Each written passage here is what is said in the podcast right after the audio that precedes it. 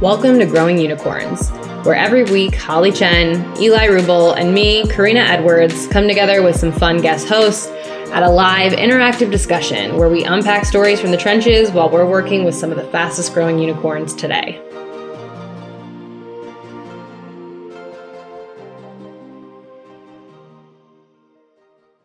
Well, welcome everyone to our, I think this is the second, no, this is the third, yep. third episode of mm-hmm. Growing Unicorns Live. I am going to have Holly, you introduce our special guest today and yourself, and then we'll popcorn around to Korina. Yeah, I will. I will start, and uh, Tiffany is going to continue. Tiffany is the GM of uh, Enterprise Education and Partnership at Canva. She was previously at InVision, Dropbox, uh, and uh, some other amazing places that she is going to talk about. Thanks, Holly. Uh, I'm pretty excited. Actually, this is the first time we've met live, so this is like a lot of firsts in this episode. Right. That's for sure, yes. which is awesome. But we've During actually known each other for maybe like yeah a year and a half or so roughly.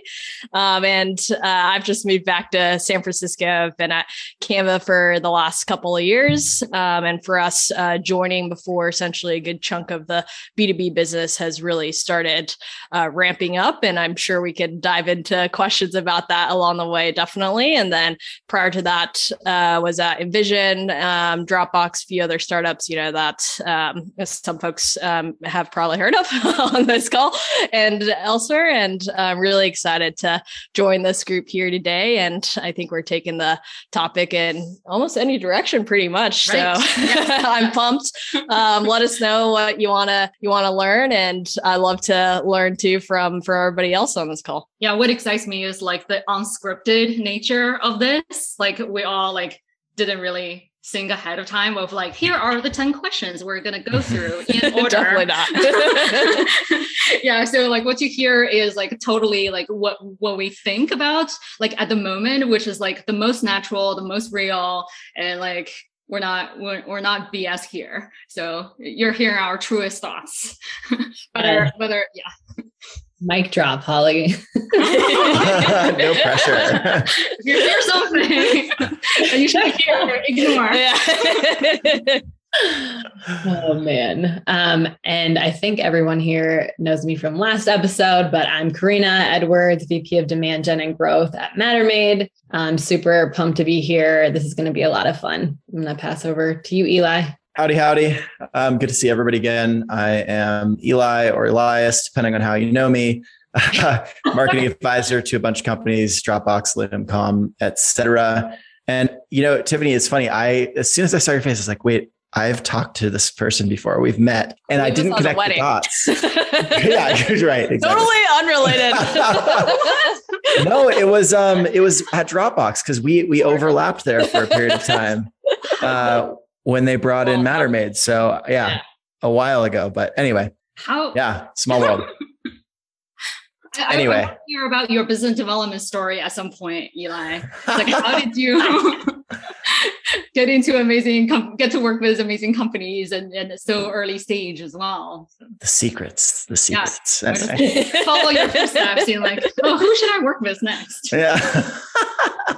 Uh, well, let's get it kicked off on the on the topic who wants to start with a question for Tiffany? Yeah, so like so Tiffany, so always like, I'm like, oh, yeah, I'm real high. So excited um, Tiffany works on partnerships a lot, right? Like you have an experience in biz ops and sales ops and partnerships, um, and your role at Canva is pretty significant in covering a lot of different um, threads. Uh, so I would love to start with like, what do you look after um, at Canva? How do you think about partnerships in general? Um, how does partnership partnership work in a PLG company versus like just in general other companies uh just start from there and okay. like, and then we'll know like what kind of like what kind of scope that like the, the the directions we can go from there Sure. So uh, I think um, for to start off with is that you know Canva definitely totally unique situation probably from any other company that I've been at. That might be the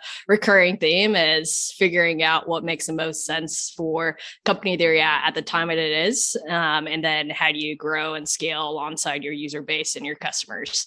Um, so when I started at Canva, it was what is it uh, early 2019. Um, at this point in time, Canva was, as you all know. Uh, um, the uh, huge, massive um, consumer base, um, and having having still the phenomenal type of uh, graphic design software that it is today, and really like working off of a huge, uh, you know, single player type of mode.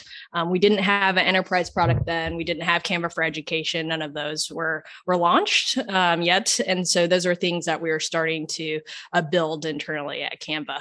Um, so no sales team, no enterprise marketing, partnerships is still like even t- even today still you know fairly spread out across the organization i think it's a very broad term um, but certainly for us as we were starting to think about hey how do we engage with other uh, larger customers and enterprises that was something that factored in really well and helped us build the business you know whether you call it consumer or enterprise mm-hmm. um, and so um, for us, you know, uh, there's multiple different types of partnerships, whether it's content to thinking about over the long term, how do we co-sell? There's product partnerships too, and integrations and what that looks like. Um, and so, you know, y'all again, uh, feel free to ask as many mm-hmm. questions on that front. Uh, but really, what it meant, at least uh, for my scope, was around how do we start building out uh, customer-facing BD type of team, uh, where we have a lot of folks reaching out and also handling a ton of the inbound requests that we have for hey how we can we partner with canva um, again across multiple different spheres? Yeah. I feel like a partnership is one of those very creative disciplines. It's like partner and we can do a integration like a technology integration. Yep. Uh, and we can do co-marketing and just like share each other's email addresses like you know to uh yeah to all the way to like oh let's uh get justin bieber to take you know Lyft uh, so, uh, all the way to like oh shall we do like reseller agreement and uh and you know you uh, we, we refer each other uh, businesses. So that's so broad. Yeah so i mean the beauty of of canva is that there's so many different business lines that you mm-hmm. can really work with and we have a phenomenal team um, at Canva, and everybody is, uh, you know, really pushing hard to open up new channels for us, essentially. So these things can range from, say, like the print group, for example, um, that uh, struck some huge partnerships with a lot of different major print distributors, so like from FedEx to thinking about the Walgreens of the world mm. uh, around, you know, how do we make it as easy as possible, frankly, for people to be able to just be able to print out all the amazing, you know, digital content that they're they're creating in Canva and have those memories with them. Um, and to uh, one of the earliest uh, partnerships that we had for the enterprise product was with HubSpot. Um, and so mm-hmm. we are trying out a few different things. A lot of this is also very experimental, such as, you know, almost anything else you probably start out with at any PLG type of uh, company is, you know, we're trying some co-selling across, uh, you know, HubSpot with their new CMS product that they launched alongside enterprise. Um, at the same time, we were also having conversations around how do we uh, technically integrate the two products together just because you know marketing users were the main folks who were purchasing canva um, and especially the enterprise product. And so you know a ton of them were already using hubspot too as well. So it made a ton of a lot of sense for mm-hmm. how we could integrate those two products closer. Um, you know you have the usual too as well like we are creating content um, and different types of you know how do you uh, how do you market? How do you do marketing in general? Um, um, and publishing those to um, working together at different events and sponsoring. How how do you even go about it right? Like is it primarily inbound or do you like reserve three hours per week? Is like here are all the possible companies we can create some like creative deals with yeah. uh, and, and, let's just like brainstorm or I'll leave it to how, do you, how do you think about it like I'm I think I, I think the, it's perfect for every single person like you know what works for them I mean we're very lucky at, at Canva to have uh, tons of phenomenal interest a lot of that of course coming from the love of the product itself mm. um, which is just you know that's the gift that keeps giving and creates a lot of that flywheel that we already had at, mm-hmm. at Canva both not just within the actual SaaS product, but across again, you know, print um, to additional products that we're releasing across the board. Mm-hmm. Um, and so that's obviously a really big driver initial um, impetus for a lot of the ideas that we had um, and then as we thought about scaling further and further it's about hey ultimately you know how do you think about going up market and starting to partner with bigger and bigger um, uh, both customers um, as well as potential other just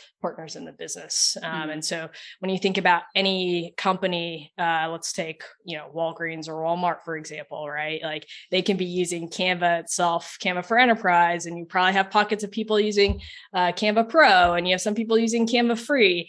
Um, and then at the same time, you have the print integration with them. And so when you walk into Walmart, you see a little mm-hmm. kiosk where you can actually uh, like also utilize a product, get introduced to uh, to Canva physically, um, and then you know print out your pictures that you have, and then take that home. And so there's all sorts of different uh, possibilities there that you know I'm not even I'm definitely not the dreamer, that's for sure. and the great people at Canva uh, mm-hmm. uh, coming up with that as well as also our, our user base. What like how did you get into partnership? To start with. I think partnerships are pretty organic in terms of where they come. oh, I mean, like, how did you like get into a career in partnership? Oh, mm-hmm. um, I don't know if it's uh, necessarily something that I search for. Probably mm-hmm. in my career, um, it's always been a theoretically you should be planning for the next five years. And what I found just working at all these different startups, you just got to take opportunities when they come. and mm-hmm. maybe you mm-hmm. yourself or, you know, Eli, Irina, um, you tell me like what's popped up for you. But, you know, 10 years ago, you said I would have ended up in, in tech. I would have, you know, laughed at you. I laughed at you because I was, I started off as investment banker working with AIG and Bank of America. So that's not, you know, definitely not where I would have ended up is, AIG is was one of my like when I was in consulting was one of exactly. my clients.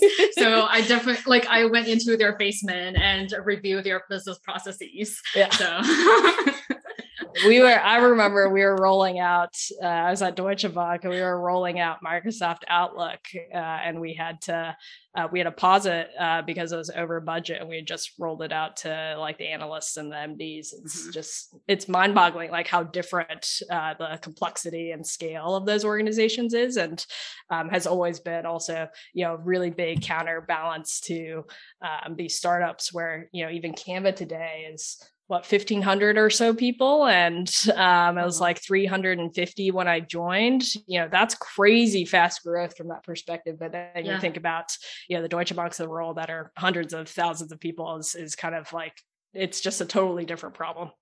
Huh. What like uh, when did you join canva? At canva mm-hmm. so 2019 uh, like around march April, May, that region.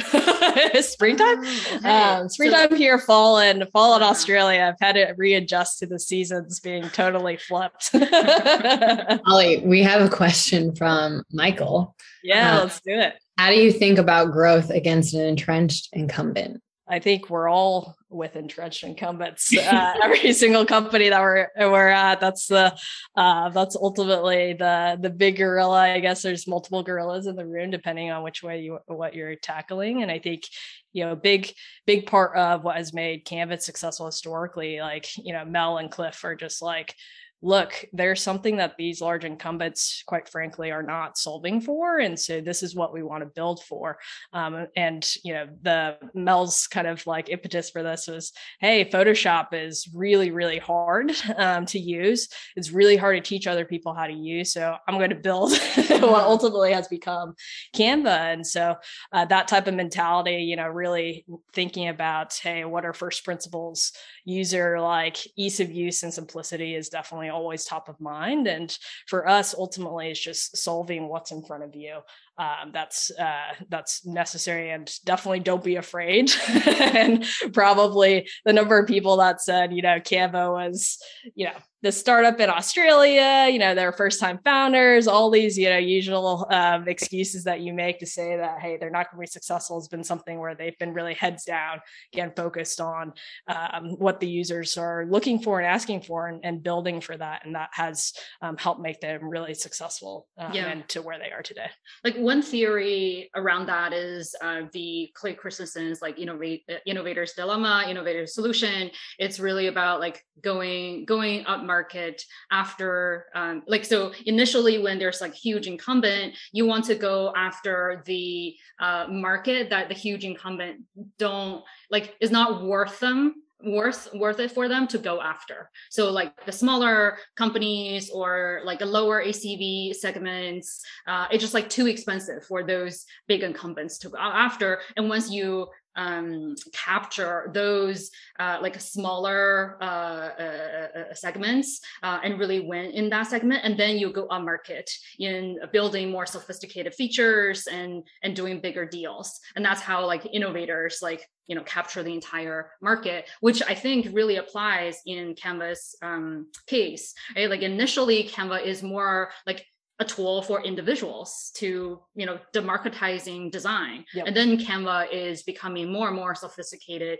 in going on market and selling into enterprises and going like more in the like full integration around all these tools uh, that marketers use and, and, and designers use. So i think that's like when we think about incumbents uh, one of the ways to uh, to think about Yep. Yeah. There's tons think- of indicators around that too, around mm-hmm. to give you some hypothesis to really test and start mm-hmm. to stretch. Just seeing the number of people using Canva together was a great kind of like tipping point for why we should build an enterprise product in the first place. Same with the education specific product too, just having so many students um, and teachers uh, working in the product. Um, and then just listening to user feedback has also been such a critical way of helping people understand and you know, at some point in time, we've got uh, Canva's got 50 million, you know, MAUs on a, a regular basis, like being very active in the product. And so you're getting to a point in time where you're reaching such a large number of people um, that you can start to, you know, make that movement up market. Mm-hmm.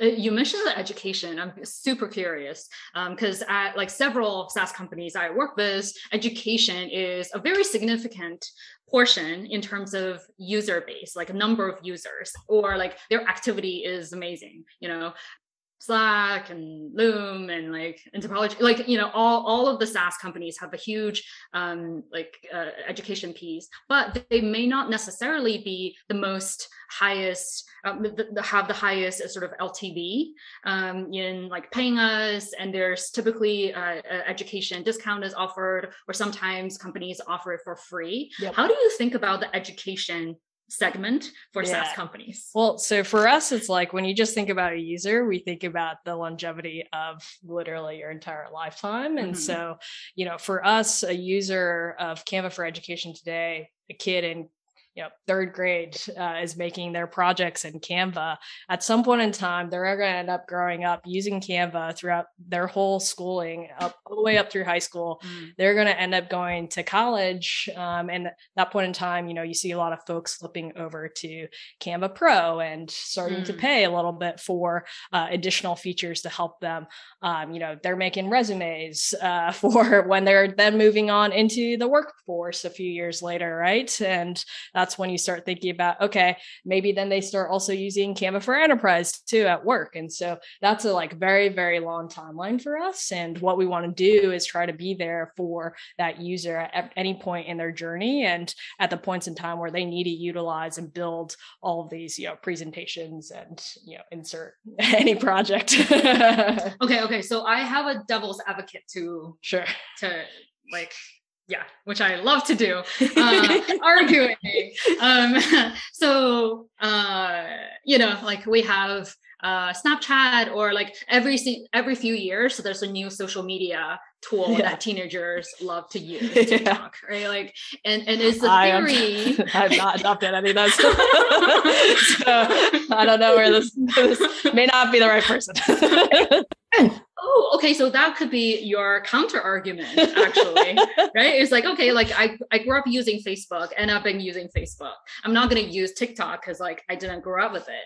So like, do you think that case applies to in here, like versus the other way It can to some extent. I mean, you come back to a lot of the entrenched incumbent question from earlier, right? Mm-hmm. You know, even though, it, you know, to me, I'm like, and, you know, Canva is significantly simpler to utilize and yet at the same time you know most of you're talking to folks still using powerpoint you're still talking to people still using photoshop you're talking mm-hmm. to people in google google slides um, or google docs so there's always going to be still like a good chunk of people and i think it though for us that's just an opportunity that we can continue going after right. um, mm-hmm. and continue to build for because you know we haven't gotten to a place yet clearly where we're absolutely solving for what their needs are Mm, so you're really taking a very long time view. Yeah. Assuming that the company is going to be like, you know, 10 years, 20 years, and that's the horizon you're actually yep. At. Yeah. I yeah. think, yeah, that's what I've loved about both, you know, Canva, InVision, Dropbox, you know, all of the founders, like from the very beginning, was thinking about this as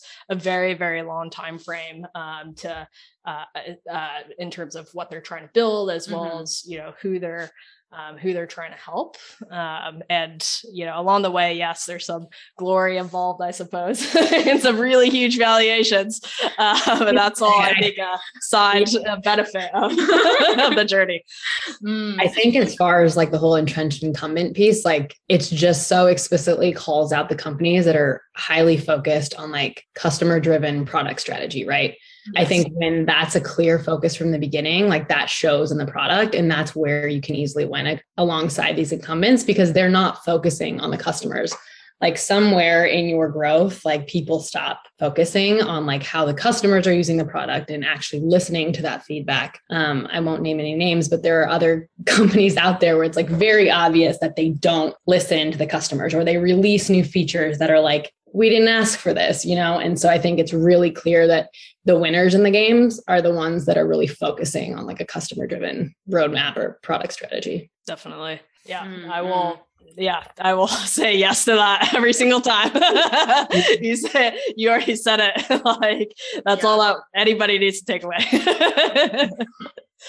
yes, mic drop and, and then hopefully like over a few years you gather enough data of say oh like this person has been around with us for like you know five years. And they were like which which one were their use case? And then now which ones were their now use case? Hopefully you can like tie that like close that loop a few years later to say okay yes like validated here's the roi realized yeah mm-hmm. and i think i mean that could segue into also a really meaty topic too is just like what is you know value that each company really cares about or what is mm. an roi that matters like for us at canva this is you know the same question at dropbox too where we have such a massive um, free user base or very low you know low ltv relatively speaking because mm-hmm, the mm-hmm. uh the pro products were you know very low priced you know what do we do relative to say enterprise customers that are paying significantly more but probably have a totally different set of needs mm-hmm. um, and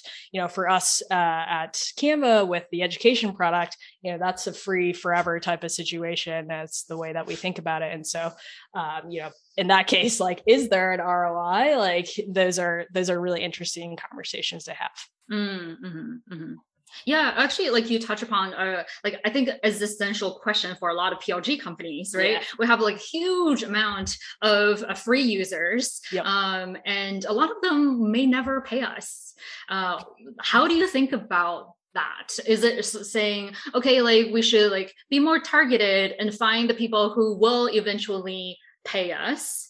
or do you say okay like even though today they don't have a use case but hopefully if we nurture them over time they will have new use case and became become uh, the, our customers or you just say oh that's a you know that's just like users who comes uh, and we don't really like think about them or care about, like how do you how do you think about this i mind? think early on for mm-hmm. sure there's definitely you know d- at the beginning where you're trying to figure out whether or not you've actually got some level of traction mm-hmm. um, as well as like you want you know the the highest ROI situations are anything that's based off of word of mouth, any other form of organic channel mm-hmm. that you mm-hmm. could think of. Like that's the best possible, you know, investment that you could be making, like your users making that investment for you. Mm-hmm. Um, and I think um, that ultimately, you know, leads to uh, the eventual, you know, paying us something theoretically, especially if they continue to utilize a product, they reach the level where you know they're going to come back over and over again. Now that's going to mean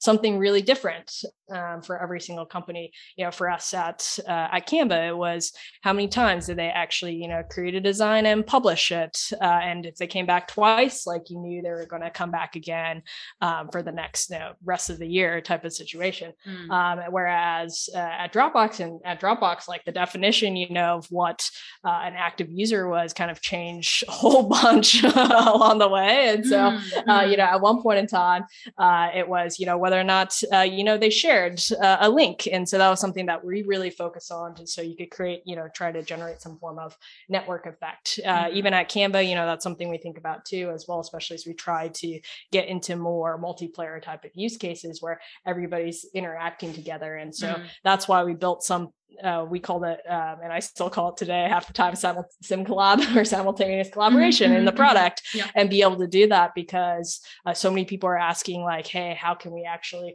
work on this product together?" Even if you know they were still just using even the free version of the product and not even on enterprise. But ultimately, that's led to what we've seen. It's led to not only more users like actually getting exposed to Canva, but they keep also coming back because it's just simplified their workflow um, by putting every everything into Canva and finding out that it's a lot easier to use than mm-hmm. say editing a PowerPoint. Yeah, that's such a great point. Like I, I noticed that a lot of um, SaaS tools in, initially start with um, a, a individual product like okay this this is a tool for you to uh, record videos or your screen and or this is a tool for you to edit your facebook post right? It, this is a tool for you to store files.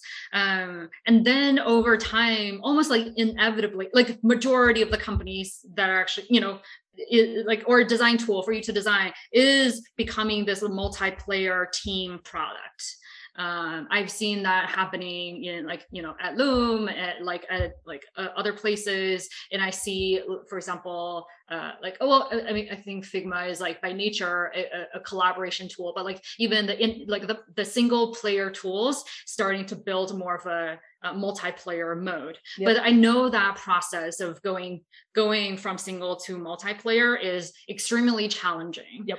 Um anything you want to share about that journey that you have gone through? I, I think there's no secret sauce yeah. I think that's for sure.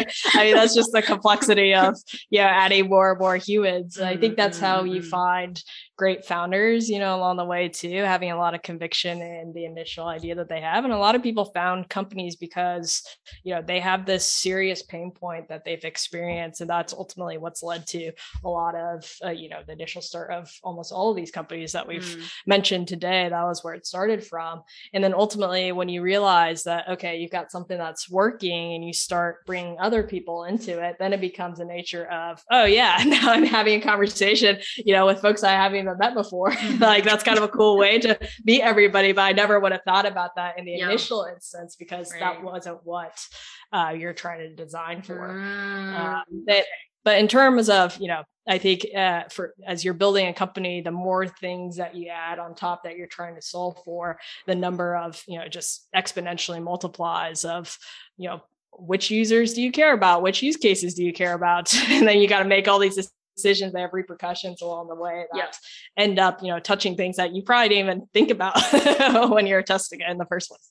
That makes sense because uh, like you observe the user behavior and then you say, oh, the actually the use case may have changed over time now that more people start to use the product. And then you cater to that new user needs and, and building out the products that fits that which that that makes a lot of sense. Um eli like do you see that happening? Like is or like do you see that as like a general trend in saas?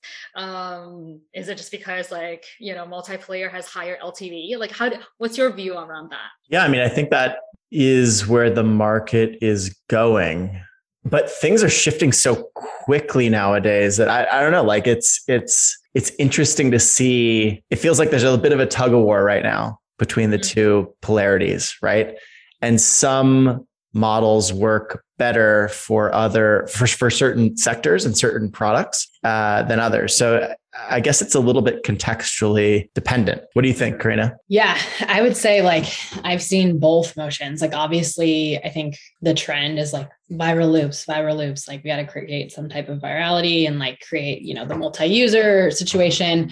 But then I also feel like that creates more chaos down the road because to your earlier point, Holly, it's like we have all of these users, like which of these are actually ever going to convert to anything that's paid? Like now we have all of this data that we kind of have to mine through and be really strategic about who we try to, you know, convert to paid.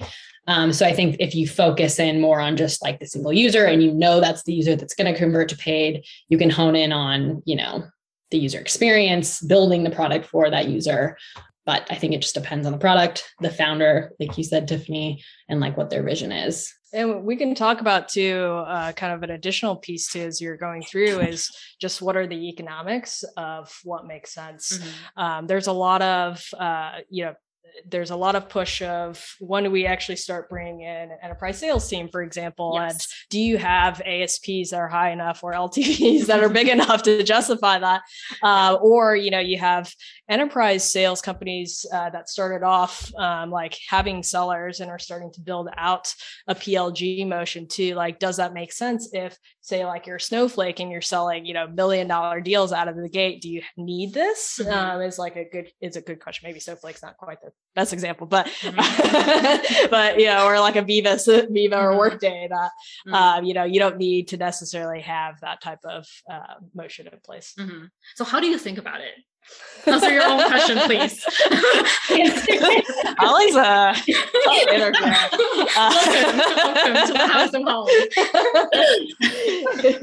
now you're trapped. Yeah, it's always the. I mean, the incubation idea. I think I've mentioned a few times uh, mm-hmm. uh, to test that hypothesis is a really great way to be able to start kicking off. And so, hence the initial team that you're bringing on board, whether it's the full time employees, like your first salesperson, your first five sellers. Uh, um, you know, do you need a customer success team? Do you need SDRs or BDRs? Those are all good questions to have. You know, which agencies um, or folks like Eli, you know, that you're going to bring in initially, like that all matters so heavily. Like the team is probably the number one most important, um, uh, most important thing to think about because um, you're looking for folks who have, you know, a shared vision and also idea of what things to execute around is also going to be really critical and mm-hmm. what success actually means um, needs to be there. Um, with respect to like, hey, when you bring in sales stuff like that, you're, you know, you're usually looking for higher ASPs for sure beyond um, what you're you're getting from the self-serve motion mm-hmm. and um, exactly you know what's the also like market opportunity that you have within each of those customers um, so at Dropbox uh, is probably the most stark example. I'll use that and then how that kind of also applied to the Canva uh, piece. Um, Dropbox, um, we had an online sales team, so all inbound. Um, that channel was roughly like a thousand dollars a pop uh, ASP wise, so really, really low, really small. You got to have crazy velocity to or, to be able to justify having human touch. And as we started bringing in sellers, uh, we saw quickly that hey, with more experienced sellers, we could go outbound, but we're still landing relatively low deals at you know 3k a pop, which still necessitates a very very high velocity uh, motion and just needing tons and tons of leads, which we did at Dropbox. And ultimately, over time, as we started to sell bigger and bigger deals, that was when we began hiring and bringing in folks who are much more traditional sellers uh, that you're looking at, you know, year long deal cycles, uh, nine months to a year long type of deal cycles. Um, Canva, uh, we're in a great situation uh, where out of the gate uh, on enterprise, even coming out of the beta, we're at ASPs of, you know, roughly between 10 and 15K um, straight out of the gate and looking at upsells uh, within the first six months already already. And so we knew we had traction there to be able to start uh, bringing on board uh, a, sales team. Um, and then for us too, we had a little bit of a different uh, calculus with with uh, with Canva, where you know we were Australian based uh, as a business in Sydney, and we had offices in Manila and in Beijing, but you know we didn't have uh, an office uh, in any of the places where our customers for enterprise are going to be, uh, where where most of our major partners would be, and so we had to set up a U.S. office. So how do we think about that too, as well as okay, we know sales, marketing, a lot of go-to-market functions would be what would kick off um, that type of uh, presence um, to be able to service and uh, do and help our customers along the way. And so, kind of like there are a lot of different factors that really drove into why do we decide to start moving up market too, as well, not just the mm-hmm. opportunity itself. Yeah. Mm-hmm. yeah, yeah. Like um, one theory I heard is like once you almost reach like the 10, 10 million ARR, it's time to like hire your head of sales, uh, which is like could could be like you know one way to think about it.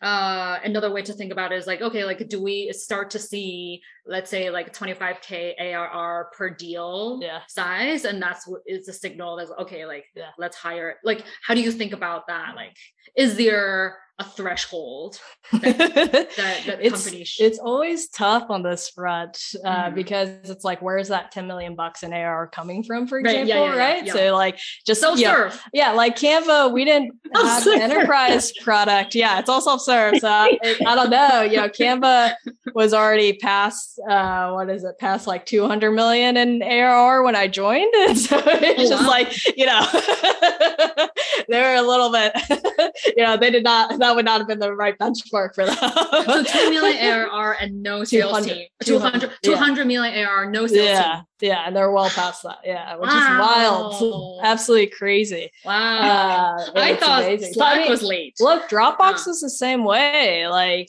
uh, when I joined, they had started, uh, I think, building out, they had built out the online sales team maybe six months, six to nine months before I joined.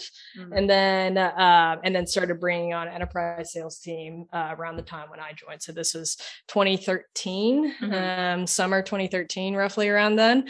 Um, and there are already past you know 200 million dollars in actual revenue and so it's just like you know some of these rules of thumb don't always apply uh, and also speaks to the you know the power of right. what you can actually right. achieve right. Uh, via self-serve mm-hmm. um, and then you know but you know both companies did start out with hey how do we solve for um, a consumer type of problem um, mm-hmm. along the way, which is a little bit different from companies that are explicitly, you know, selling to the enterprise straight out of the gate. Mm-hmm. What's your view on all the SaaS companies uh, trying to go go with PLG?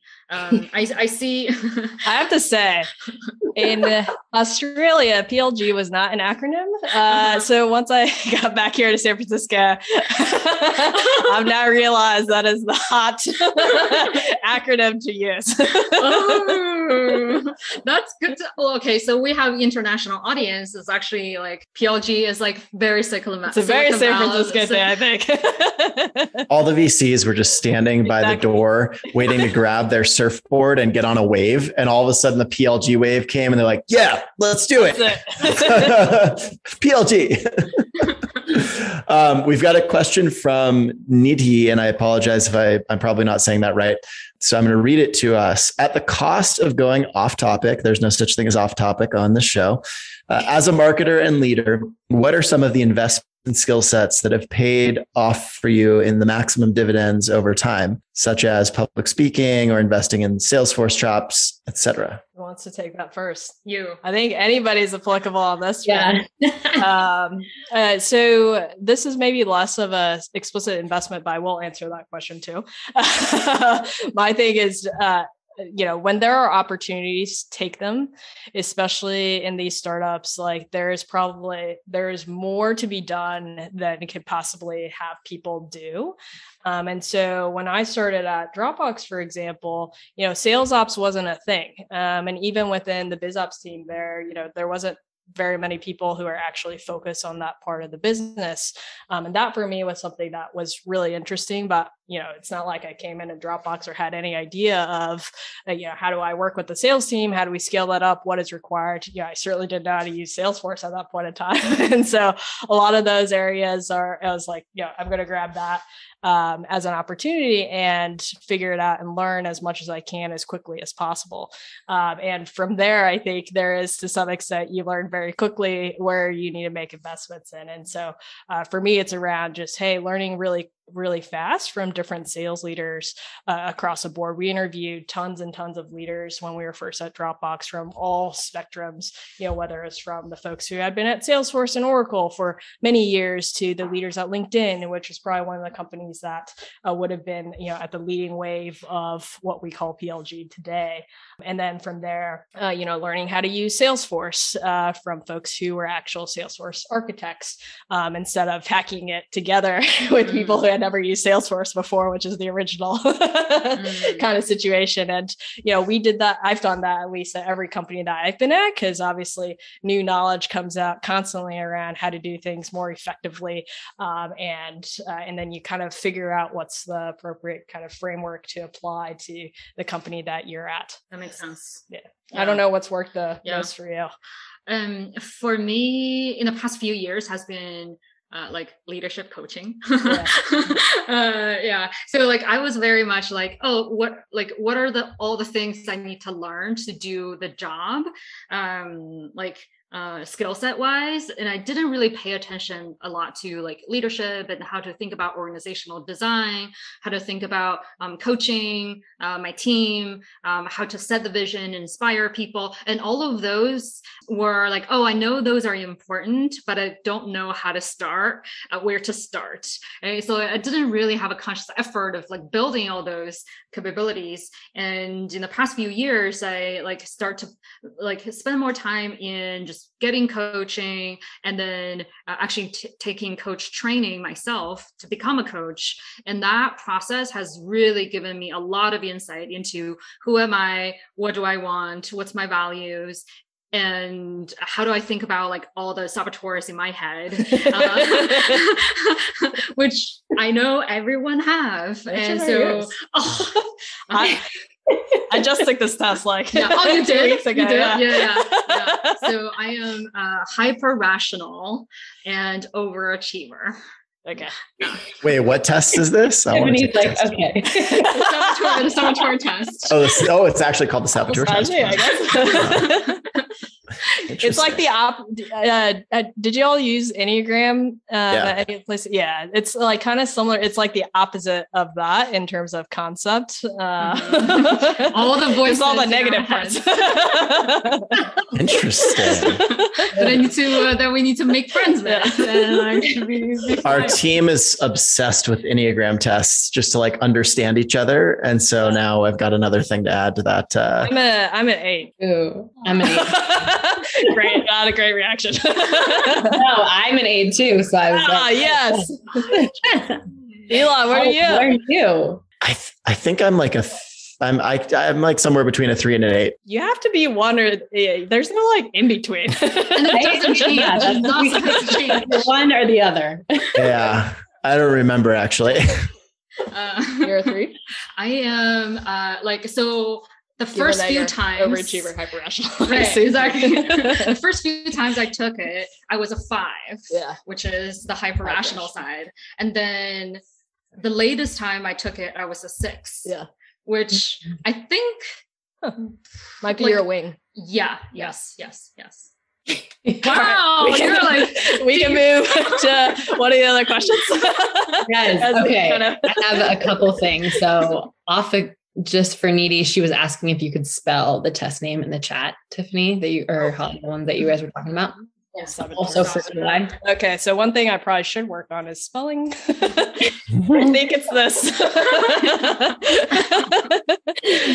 um, and then Carolina, she had a question. She said, Thanks, Tiffany, for sharing with us. I have a question about what do you think makes Canva special against the competition? And what do you think helps Canva to convert more from freemium to premium? In terms of special, Probably many things. I think it's always been the focus on uh, on the users. Um, that's something that has been.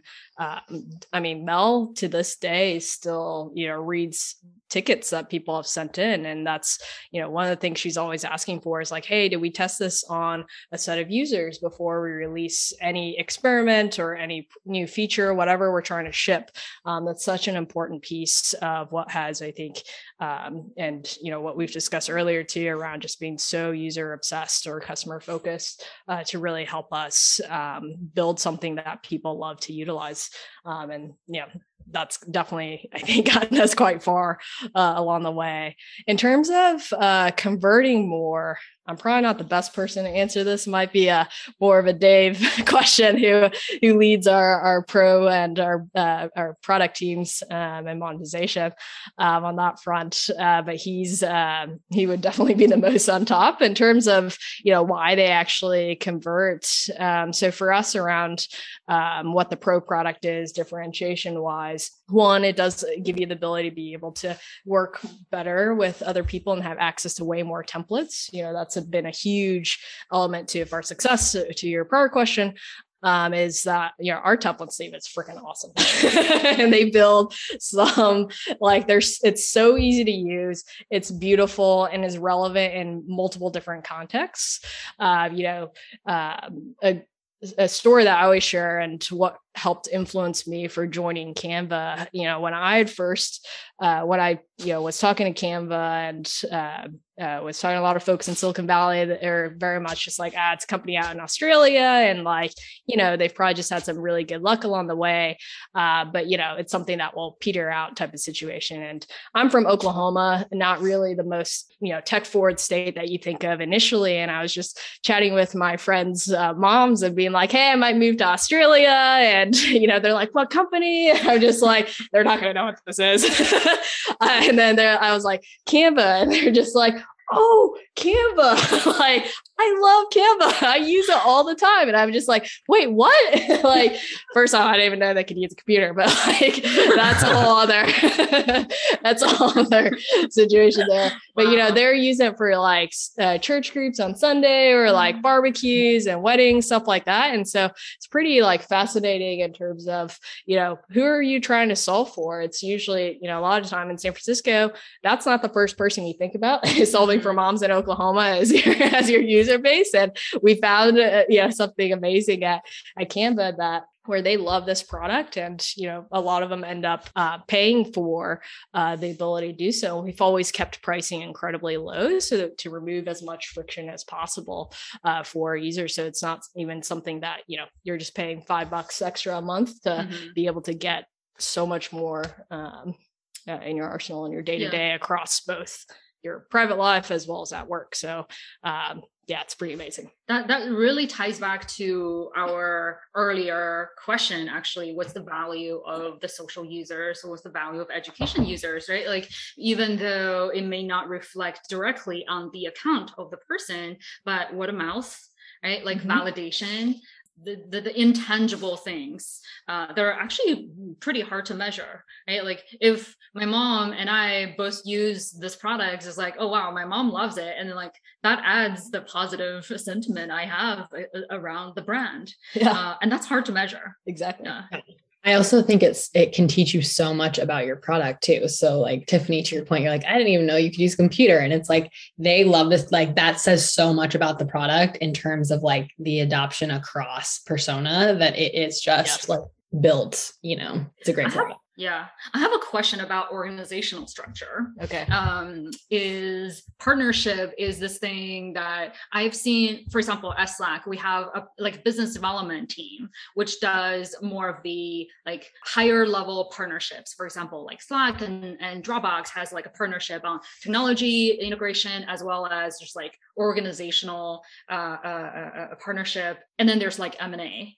Uh, and then on marketing um, separately, it, there is a, a partnership marketing yep. uh, team, yep. which works on some of them work on like a platform marketing, yep. which is like SDK stuff like that. And then there's like uh, you know developer marketing, and there's like co-marketing partnership, that type of thing.